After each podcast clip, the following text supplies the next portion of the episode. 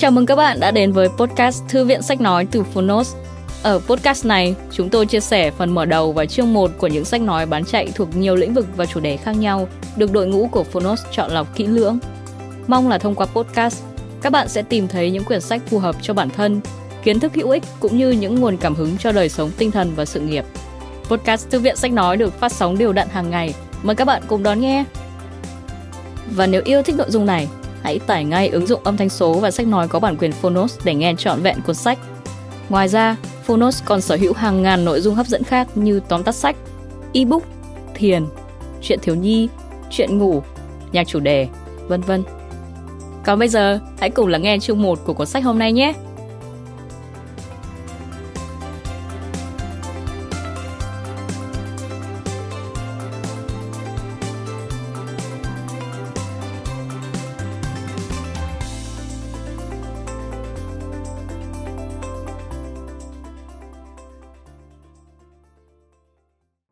Bạn đang nghe từ Phonos.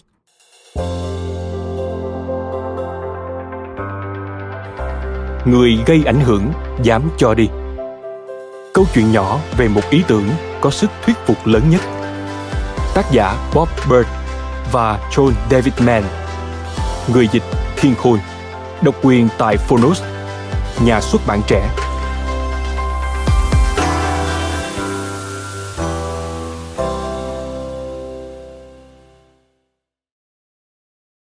Tới Mike và Mina Bird, Alfred và Caroline Mann và Anna Gabriel Mann vì những ảnh hưởng đã giúp định hình mọi thứ trong đời chúng tôi.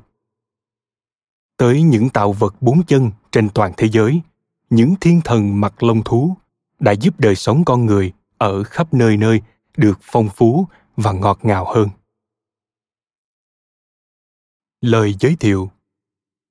Thật khó mà tin, đã tròn 1 thập kỷ kể từ khi các bản in đầu tiên của Người Dám Cho Đi bước lên các kệ sách để phát đi thông điệp của mình và xem liệu thế giới có thích đọc về nghịch lý của Pindar không.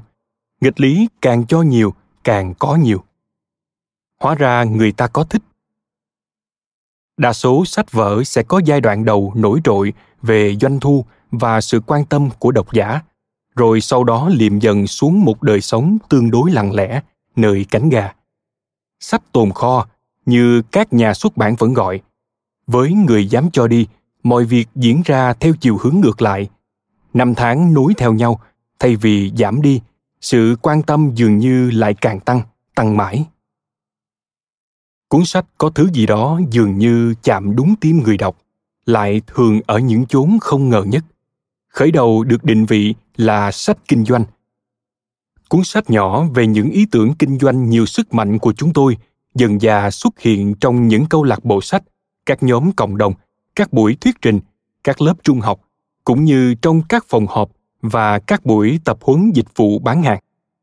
Các CEO và các nhà lãnh đạo tinh thần trích lời sách. Cuốn sách không chỉ trở nên nổi tiếng mà còn gây ảnh hưởng. Đến 2015, nhà xuất bản Penguin Random House LLC phát hành một phiên bản mới có mở rộng với lời nói đầu và lời giới thiệu, một hướng dẫn thảo luận cho các nhóm độc giả, kèm thêm một số lời bình. Ở bìa sau của sách có thêm một chi tiết lạ mà đối với hai chúng tôi, chi tiết ấy vừa lý thú vừa đặc biệt. Trong số những lời khen ngợi có 2 câu trích dẫn của Arianna Huffington và Glenn Beck. Thường bạn khó mà gặp được cả 2 người này cùng phát biểu quan điểm trên cùng một trang, dù là theo nghĩa bóng hay theo nghĩa đen như trong trường hợp này. Đó chính là lý do khiến chúng tôi làm nên cuốn sách bạn đang cầm trên tay lúc này. Việc đó cũng khiến chúng tôi nghĩ tới ý nghĩa đích thực và giá trị thực sự của từ ảnh hưởng. Cho tới nay, ý tưởng ảnh hưởng đã là trung tâm của 3 cuốn sách Dám Cho Đi. Trong Người Dám Cho Đi, Sam Rosen, người đàn ông hồ hởi có mái tóc bạc, làm nghề bảo hiểm, giải thích cho Joe rằng với ông, việc nắm được bản chất đích thực của ảnh hưởng đã trở thành chìa khóa dẫn đến thành công. Ấy thế, nhưng người ta thường hiểu ngược hẳn. Nếu cậu đi hỏi mọi người cái gì tạo nên ảnh hưởng, đa phần họ sẽ nói sao? Châu trả lời ngay không lưỡng lự. Tiền, vị thế, có thể một tiểu sử với những thành tích nổi bật. Sam gật đầu, cười toét. Cậu nói đúng. Đó chính xác là những gì người ta sẽ trả lời, và chính xác là họ đã hiểu ngược. Những thứ đó không tạo ra ảnh hưởng đã tạo ra chúng. Ông còn đặt ra thứ mà ông gọi là luật của ảnh hưởng. Ảnh hưởng của bạn được xác định bằng độ hào phóng của bạn khi đặt quyền lợi người khác lên đầu. Cuốn Người Dám Cho Đi bán được nhiều hơn có 5 phần. Phần thứ 3 là hòn đá tảng, là trọng tâm của cuốn sách, đã mở rộng và giải thích về quy luật ấy, về cách nó có tác dụng ra sao trong sự vận hành của cuộc sống thường nhật. Trong Nhà lãnh đạo dám cho đi, ở chương Cốt lõi của ảnh hưởng, D.L., nhân vật cố vấn trong sách, đã đưa ra một định nghĩa sâu về ảnh hưởng. Chà, bà nói, nôn nóng nhích người tới trước. Từ ảnh hưởng có nghĩa là một dòng năng lượng vô hình. Từ này được dùng đầu tiên vào thời Trung Cổ. Tin hay không thì tùy, nhưng đó là một thuật ngữ chiêm tinh học, xuất phát từ một từ Pháp cổ, có nghĩa là một dòng năng lượng siêu phàm từ những ngôi sao tác động lên tính cách hoặc số phận chúng ta. Tưởng tượng mà xem. Vào thế kỷ thứ 15, từ này được dùng để chỉ một sự thực thi quyền năng cá nhân của con người. Có thể nói, nó diễn tả việc chúng ta tác động lực hấp dẫn trên người khác, như những ngôi sao. Chúng tôi cho rằng Sam, D.L. và những người còn lại đã tóm tắt rất tốt, nhưng cùng với sự phát triển của thế giới, những đòi hỏi của nó cũng thay đổi và tiến hóa. Chúng tôi thắc mắc nếu Pindar và các bạn ông sống ở đây vào thời nay, tức tham dự vào thế giới của năm 2018, họ sẽ nói gì? Họ sẽ muốn viết về cái gì? Về ảnh hưởng? Chúng tôi nghĩ thế. Chắc chắn thế. Nhưng có lẽ sẽ cụ thể hơn về vai trò của ảnh hưởng trong khả năng tạo ra thấu cảm và sự đối thoại trong xã hội. Về cốt lõi, người gây ảnh hưởng kiểu dám cho đi là một câu chuyện về những gì cần làm để kết nối những khác biệt, để dàn xếp các tranh cãi và hóa giải các bất đồng, để tìm ra điểm gặp gỡ chung cho những quan điểm phân cực tưởng không sao hòa giải nổi. Vâng, và để đàm phán chốt các thương vụ nữa chứ. Sách cũng nói về những gì cần có để trở thành loại người khiến người khác tin cậy, một người để cho người khác vào lúc khó khăn tìm đến xin lời chỉ đường vững chãi, xin sự phán đoán rành rẽ và sự sáng suốt công minh. Nói cách khác, là một người có ảnh hưởng đích thực. Trong những năm vừa qua, thuật ngữ người gây ảnh hưởng được sử dụng rộng rãi. Đó là một sự phát triển mà chúng tôi cực kỳ đánh giá cao. Xã hội càng khai thác bản chất và tầm quan trọng của ảnh hưởng tích cực, thế giới của chúng ta càng trở nên tốt đẹp hơn. Chúng tôi đoán những người bạn của Pindar hẳn phải có điều gì đó rất độc đáo, kiểu Pindar, để nói về điều đó. Và chúng tôi hy vọng, tới lúc chạm ly ăn mừng ở cuối câu chuyện này, bạn sẽ đồng ý với chúng tôi. Bob Bird và John David Mann, tháng Giêng năm 2018. Chương 1. Jackson.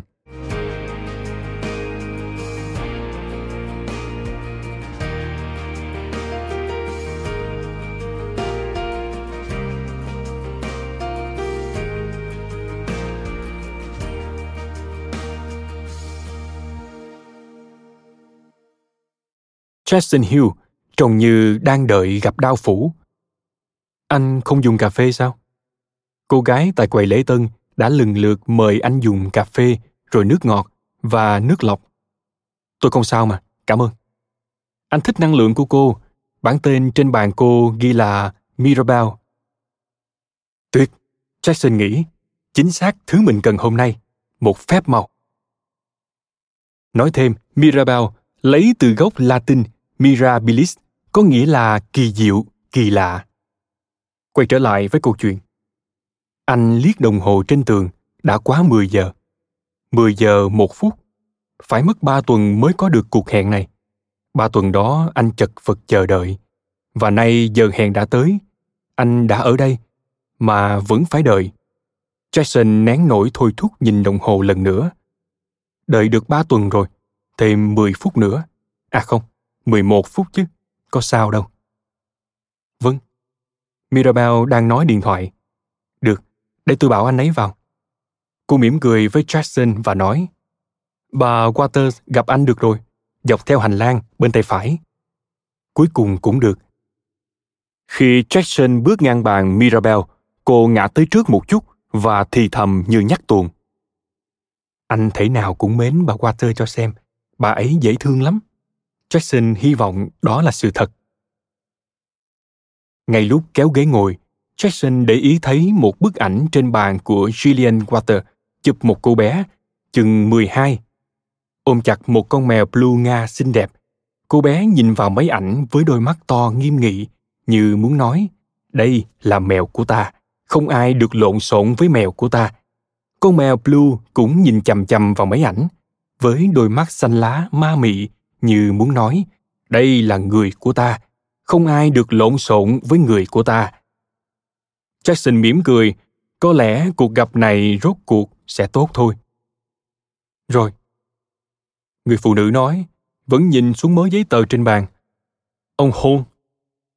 Hugh, Jackson nói, chưa gì đã cảm thấy cần đề phòng. Chị ta ngước lên. Xin lỗi. Là Hugh ạ, Jackson Hugh. À phải, Hugh Jackson. Để xem.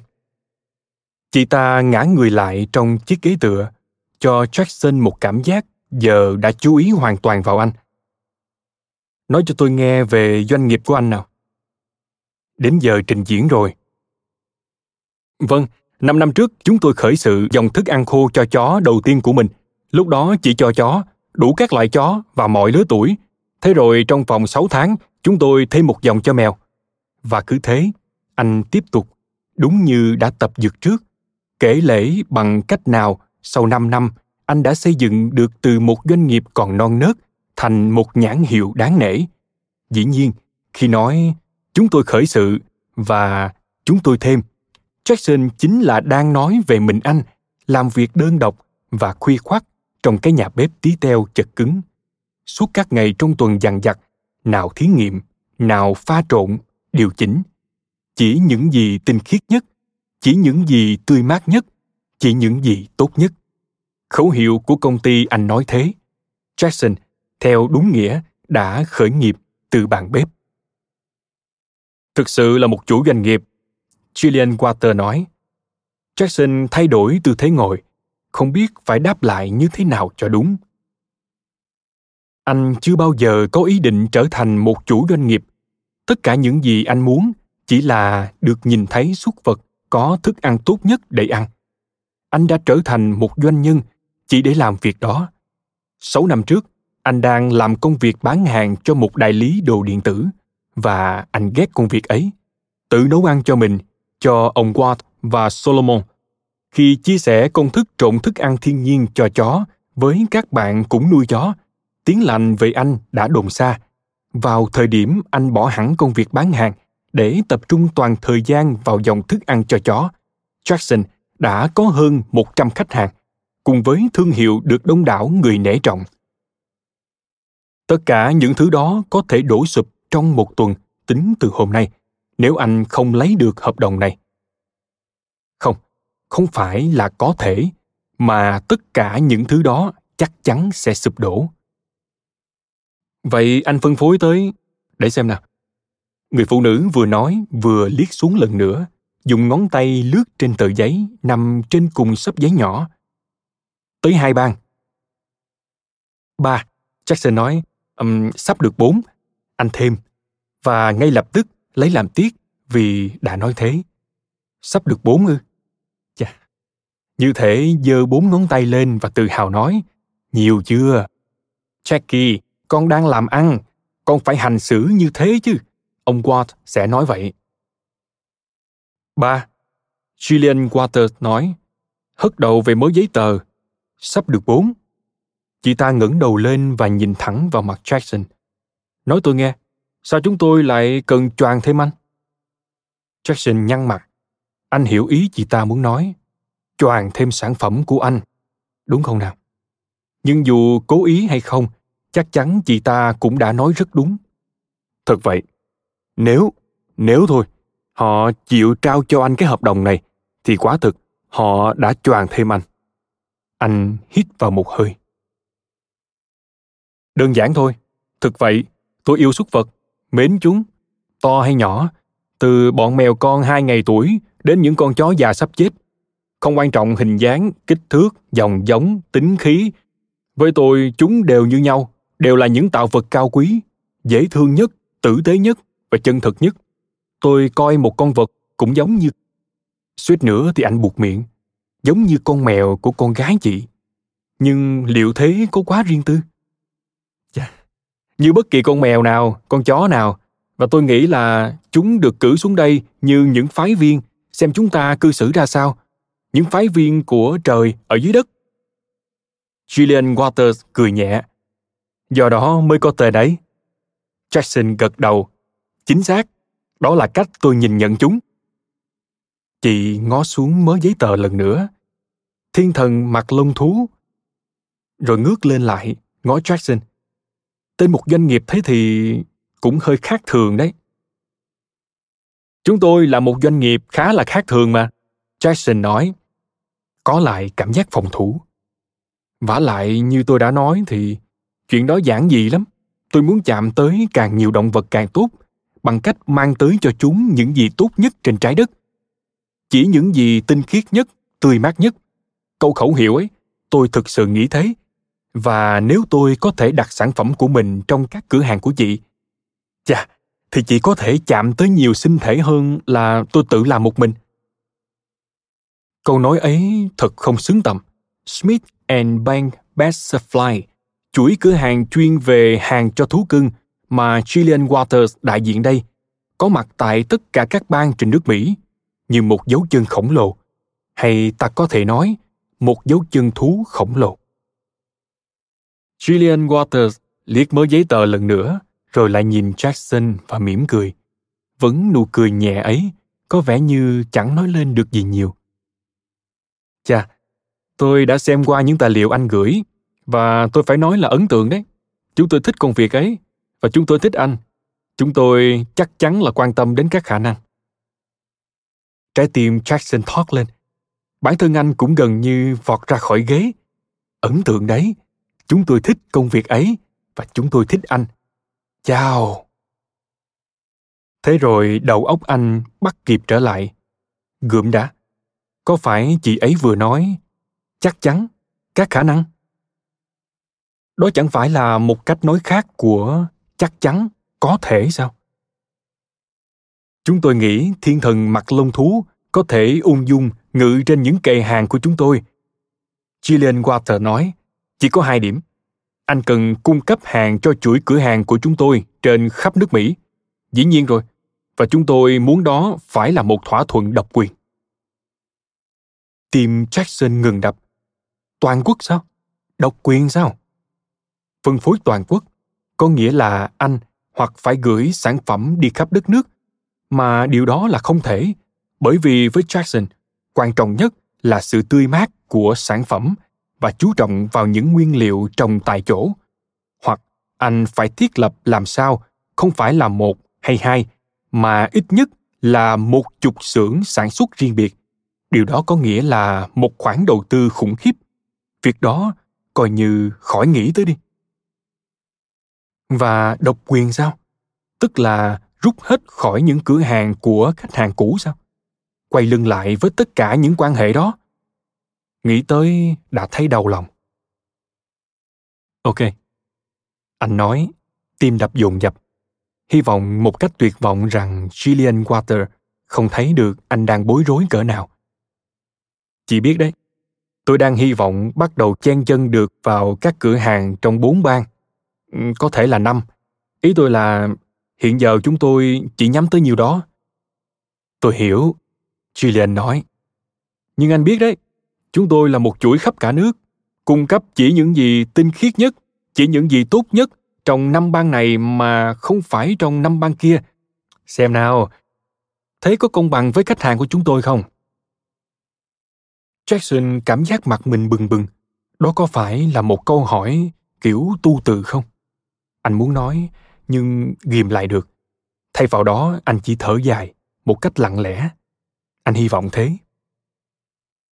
Dĩ nhiên là không. Tôi hiểu ý chị, nhưng tôi không hiểu làm cách nào. Jackson dừng lại. Anh không hiểu làm cách nào để kết thúc câu này. Sự im lặng trong căn phòng thấy rõ là ớn lạnh. Anh phải nói điều gì đó, nhưng anh không dám giải thích tình cảnh thực tế của mình. Thu nhập từ những khách hàng buổi ban đầu ấy cho phép anh tiếp quản được một quán ăn cũ kỹ đã ngừng hoạt động. Với căn bếp cũng là công xưởng, anh đã tạo nên dòng thức ăn cho thú nuôi và mở rộng việc bán hàng tới cửa hàng ở các bang. Để vươn được xa hơn, phủ được 3 bang, không, chỉ vài phần của 3 bang, anh đã phải thiết lập thêm dây chuyền sản xuất ở bang tiếp theo. Hậu có thể giữ được những tiêu chuẩn của anh về tươi mới và nguồn nguyên liệu địa phương. Nhưng thiết lập và vận hành một cái xưởng mới từ con số 0 đã khó khăn hơn anh tưởng nhiều. Anh đang chết chìm vì đổ tiền vào việc làm đó. Ngân hàng đã kiên nhẫn với anh 1 năm, nhưng giờ anh phải thanh toán một phần, nếu không họ sẽ thu hồi nợ bằng cách phát mãi doanh nghiệp của anh. 1 tuần kể từ hôm nay, không nghĩ ra cách nào để có được số tiền mặt ấy, nhưng anh dám cá. Nếu anh có thể trình ra một đơn đặt hàng lớn từ một công ty lớn, thì việc đó có thể khiến quá trình kia dừng lại. Nói cách khác, một hợp đồng với công ty của bà Waters đây có thể cứu anh khỏi chết chìm. Với suy nghĩ đó, một ý tưởng lẻn vào đầu Jackson. Thật lặng lẽ, đến nỗi phải mất một lúc, anh mới nhận ra nó đang ngồi sẵn đó đợi anh. Tôi hiểu ý chị, Jackson nói. Hợp lý, tôi hiểu. Dĩ nhiên, để vươn lên được mức độ đó, tôi cần được hỗ trợ. Lần đầu tiên kể từ khi cuộc gặp của họ bắt đầu, Gillian Waters hơi bị mất thăng bằng. Hỗ trợ? Chà, Jackson nói, Hoa Kỳ rộng lớn, chúng ta lại cần phải tươi mới và tại chỗ. Đó ít nhiều cũng là cốt lõi của nhãn hiệu này. Cái nhãn hiệu mà chị sẽ bày trên kệ. Muốn thế, chúng tôi cần lắp đặt một mạng lưới các nhà bếp, là những xưởng sản xuất. Chúng tôi hiện đã có vài cái. Thực ra anh mới có 2.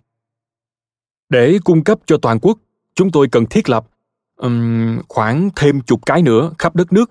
Tôi đoán là vậy. 10 cái là ít nhất. Việc đó cần chút tài chánh. Jackson cố gắng nói tất cả những điều này bằng một giọng thoải mái, trung tính. Ồ, chắc chắn rồi. 10 phân xưởng khắp đất nước. Đằng nào đó cũng là việc anh đang dự định làm. Chút tài chánh à. Chỉ nói có mấy từ đó thôi đã khiến anh muốn đứt tim. Tôi không có ý nói là bên chị phải tài trợ thật sự. Anh nói thêm. Rõ ràng tự tôi phải có nguồn, nhưng trước giờ tôi chưa từng tham gia việc gì ở quy mô này. Tôi đoán rằng cách duy nhất để chạy được là phải làm cùng ai đó lớn, ai đó như Smith & Bank để bảo lãnh. Ý tôi là để đảm bảo cho khoản vay. Gillian nhìn Jackson bằng một cái nhìn dò xét. Đúng. Chà, tôi chắc chắn có thể nói chuyện với Corner Office để xem họ nói sao. Nhưng thật tình, ông Hill, tôi không dám hứa là họ mặn mà với ý ấy đâu.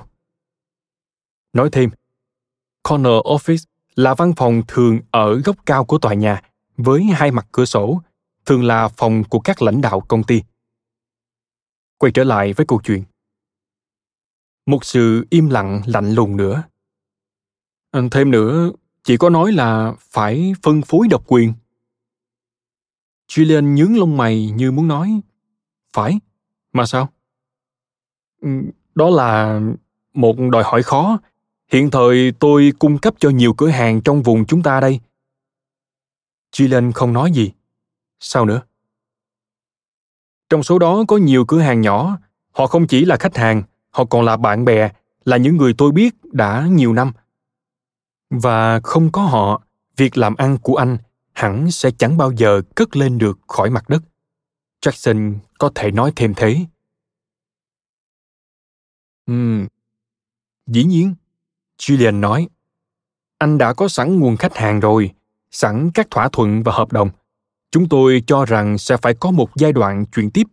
Phải có thời gian để anh hoàn tất những nghĩa vụ hiện tại và khéo léo rút khỏi những lời cam kết trong tương lai. Rồi thiết kế tài liệu tiếp thị cho các cửa hàng của chúng ta, vân vân. Xem nào, 3 tháng nha. Jackson lặng người gật đầu. Tài liệu tiếp thị. Anh không hề nghĩ tới cái đó. Bất ngờ Julian dịu giọng. Tôi biết, thế là nhiều việc lắm. Chị ta im lặng thêm một lúc, mặc dầu lần này sự im lặng không đến nỗi lạnh lẽo như trước. Biết sao không, ông Hugh? Julian nói sau một lúc.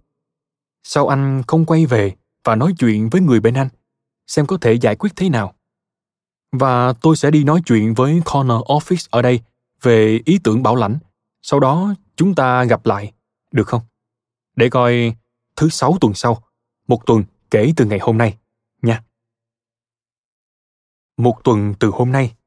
Chính xác là những từ mà nhân viên ngân hàng đã nói với anh sáng hôm đó, chỉ thiếu dấu chấm hỏi. Anh đứng lên, với qua bàn, bắt tay Julian Waters. 1 tuần. Anh nói cảm ơn. Mi ngon rồi, Jackson. Anh tự nhủ khi lướt ngang bàn của Mirabel, khẽ gật đầu và lẩm bẩm cảm ơn, trong khi cô đang nói chuyện điện thoại, và tiến ra cửa. Mi là một doanh nhân thành công. Mi sắp chốt được thỏa thuận này. Nhưng anh chẳng có cảm giác mình sắp chốt thỏa thuận này, và anh cũng không hề cảm thấy mình là một doanh nhân thành công.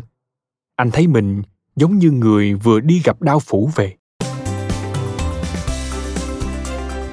Cảm ơn các bạn vì đã lắng nghe podcast Thư viện Sách Nói. Podcast này được sản xuất bởi Phonos, ứng dụng âm thanh số và sách nói có bản quyền dành cho người Việt. Hẹn gặp lại các bạn ở những tập tiếp theo.